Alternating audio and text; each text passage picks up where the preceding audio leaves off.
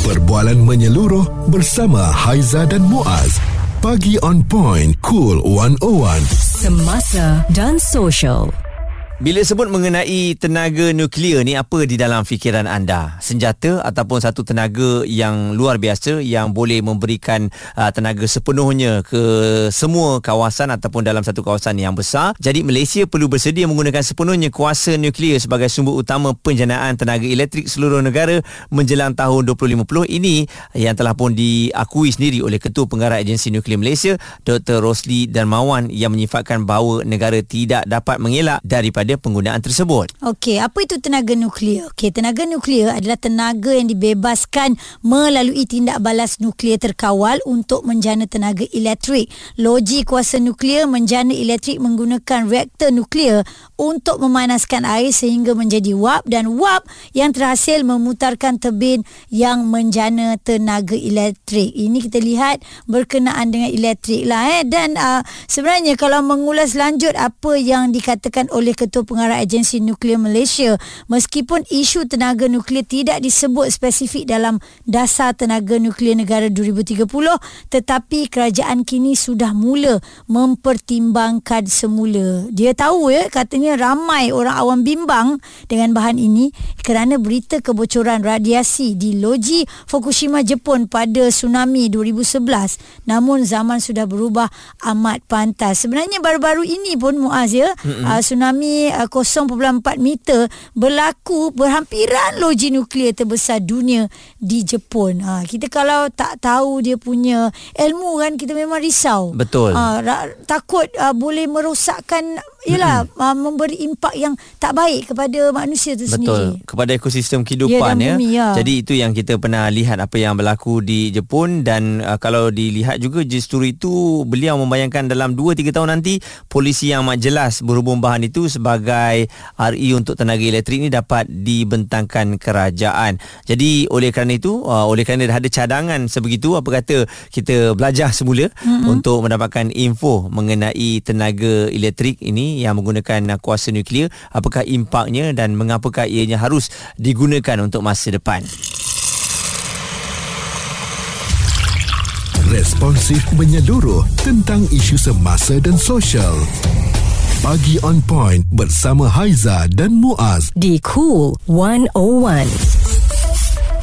Selamatkah penggunaan tenaga nuklear di Malaysia? Berapa banyak ilmu yang anda tahu ataupun pengetahuan berkenaan dengan nuklear ni? Eh? Kalau kita tengok secara uh, begitu sahaja, kita akan rasa takut. Mm-mm. Kan nuklear kot kan? Macam eh takkan Malaysia nak ada benda ni? Ha, okay. kita, kita takut tak bersedia lah. Betul. Eh? Uh, cuma kekeliruan kita mungkin uh, daripada senjata nuklear itu sendiri mm. eh, yang uh, kita takuti negara-negara besar mempunyai senjata nuklear ni tapi ini tenaga nuklear yang ada di Malaysia jadi kita bersama dengan teknologis Dr. Muhammad Izzat Idris pensyarah kanan program sains nuklear UKM jadi doktor baru-baru ni kita lihat di media masa memang ada yang melaporkan kesediaan Malaysia untuk menggunakan kuasa nuklear sebagai sumber penjanaan elektrik di seluruh negara menjelang 2050 jadi pandangan doktor mengenai perkara ini adakah Malaysia dah bersedia daripada tahun lepas lagi ya daripada mm-hmm. uh, Menteri Rafizi Ramli lagi uh, dan juga YB Nazmi juga telah mengatakan uh, bahawa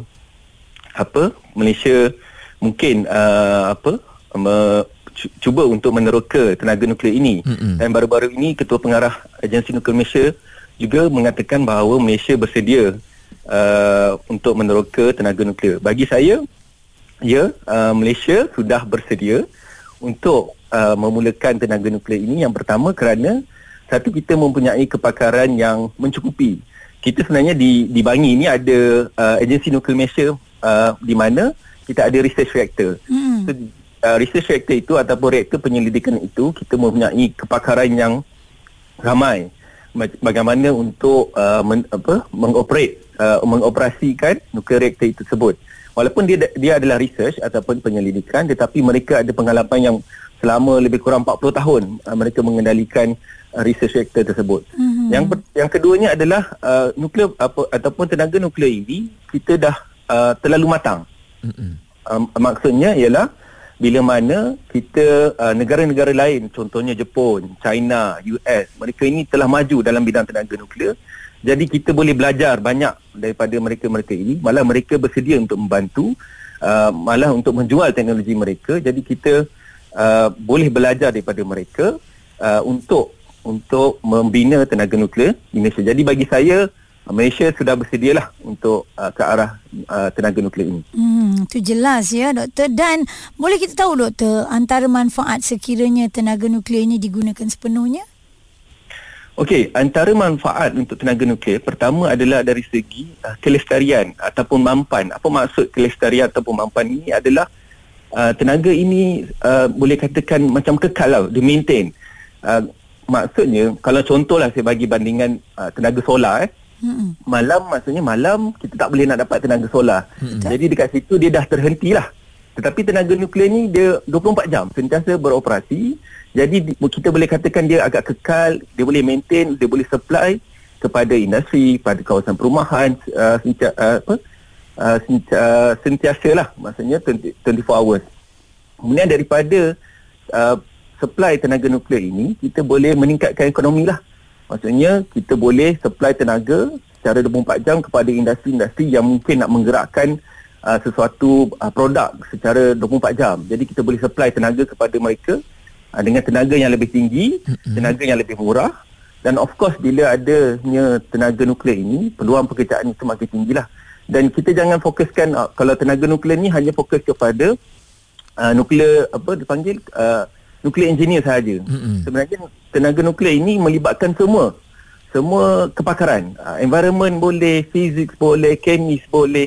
Jadi oh, dia, merangkumi jadi, semua doktor eh? Ya, betul. Environment ada, saintis ada dan juga sebenarnya tenaga nuklear ini bukan terhad kepada penjanaan tenaga elektrik, malah dia boleh disalurkan kepada industri-industri lain contohnya pembuatan hidrogen sekarang ni dah agak popular dengan hidrogen car kan mm-hmm. jadi dia boleh ke arah hidrogen uh, production kemudian ke arah industri cat industri uh, industri pembuatan uh, bahan dan sebagainya jadi dia boleh boleh pelbagai tau uh, jadi okay. itu antara manfaat je lah mm-hmm. uh, yang baik untuk tenaga nuklear ini suara serta informasi semasa dan sosial bersama Haiza dan Muaz bagi on point cool 101 selalu kita dengar tenaga nuklear ni uh, senjata Muaz eh kalau di luar daripada negara kita Malaysia kan. So, mm-hmm. senjata nuklear takutnya kan. Jadi ini sebab kita nak tambah sedikit ilmu nak tengok apakah kepentingannya dan manfaatnya. Tadi um, Dr. Muhammad Izzat Idris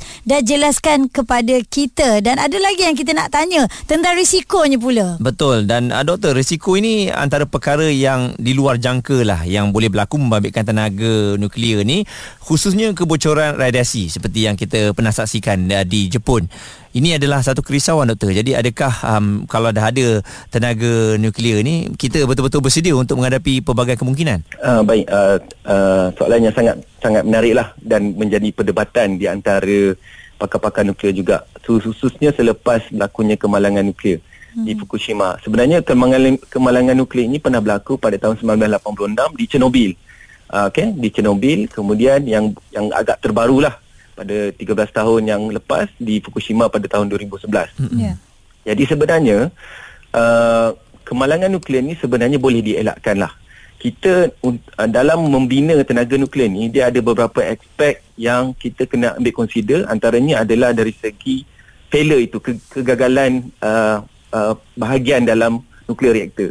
So bila mana kita dapat detect uh, ada masalah dia akan automatic shutdown dia akan tutup terus sebenarnya lah Oh dia okay. auto kalau gitu. Ada, betul dia auto. Oh. So kalau katakanlah sebenarnya di Fukushima itu berlakunya gegaran gempa bumi mm-hmm. dan dia dah dia dah shutdown dah. Dia dah tutup dah pun dah dah dalam kategori selamat. Hmm. Walau bagaimanapun bila mana tsunami gelombang kedua itu itu datang, dia membawa air dan menyebabkan berlakunya banjir di kawasan nuklear power plant itu dia uh, berlakunya lah keretakan, kerosakan, impak yang besar menyebabkan kebocoran radiasi lah.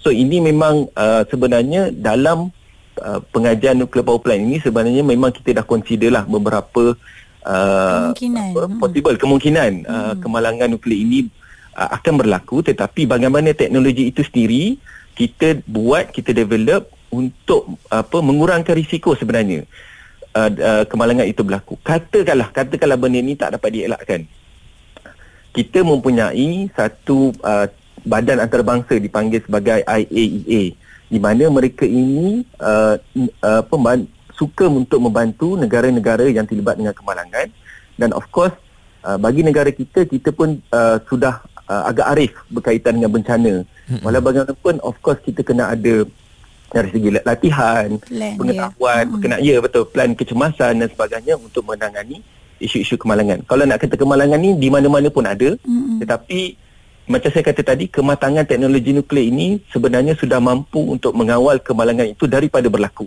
Mhm. tetapi jikalah katakanlah dengan takdir Tuhan benda itu berlaku juga uh, maksudnya kita ada pelan kecemasan yang sangat komprehensif yang sangat lengkap untuk menangani uh, masalah-masalah tersebut lah Ya, doktor Kepada- mungkin mungkin boleh kongsikan. Ramai orang tak tahu sebenarnya contoh kalau uh, sesuatu benda tu materialnya adalah dari minyak. Okey kita tahu all, tapi nuklear ni isinya apa doktor?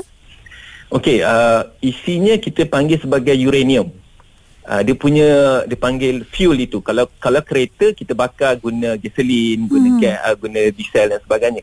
So untuk nuklear ini pembakaran itu diperlukan dengan menggunakan uranium. Lebih spesifiknya uranium 235. Ada Hmm. nama dia lah. Uh, dia panggil uranium 235. So uranium 235 ini bila berlakunya tindak balas kita panggil sebagai tindak balas nuklear akan membebaskan haba. Haba inilah yang akan memanaskan air.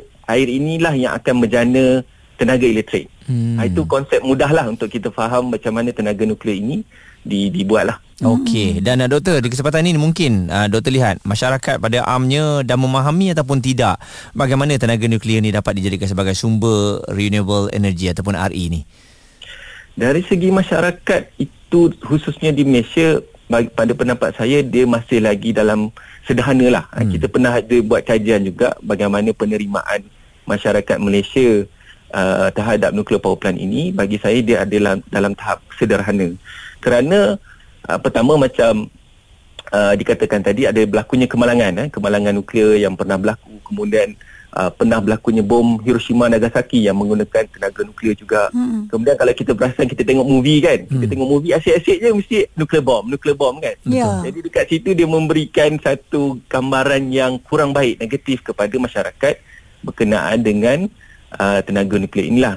Jadi uh, bagaimana kita nak overcome ataupun untuk mem, mem, apa memberi pengetahuan kepada masyarakat satunya adalah dari segi dasar kerajaan lah kena jelas. Hmm. Kan kadang-kadang uh, dasar kerajaan ni berubah-ubah. Ada yang menyokong, ada yang tidak. Mm-mm. Jadi kalau katakan kita boleh stick satu saja dasar kerajaan, katakanlah kita ada satu plan tindakan ke arah tenaga nuklear power plant, maksudnya kita akan kekalkan. So pada masa yang kita, pada mana kita nak capai tenaga nuklear ini, so kita dah kena ada buat satu uh, bentuk apa uh, uh, education kan, Mm-mm. memberi penerangan pada masyarakat, uh, mempromosikan tenaga nuklear ini dan sebagainya. So Okey. macam contoh di UKM kita ada uh, nuclear program. Kita dah melahirkan ramai nuclear scientist. Hmm. Di UTM kita ada nuclear engineering. Kita dah melahir- melahirkan ramai uh, jurutera nuklear. Jadi saya rasa uh, ini adalah satu bentuk ataupun uh, tindakan yang baiklah untuk hmm. ke arah tenaga nuklear dan mem- memberi pengetahuan kepada masyarakat lah. Teknologis Dr. Muhammad Izzat Idris Pencarakanan Program Sains Nuklear UKM Jelas ya Kita dah dengar dekat situ Memang mula-mula takut Tapi Kepakaran yang ada dalam negara kita tu InsyaAllah ya Semuanya diplan dengan baik Perbualan menyeluruh bersama Haiza dan Muaz. Pagi on point, cool 101. Semasa dan social.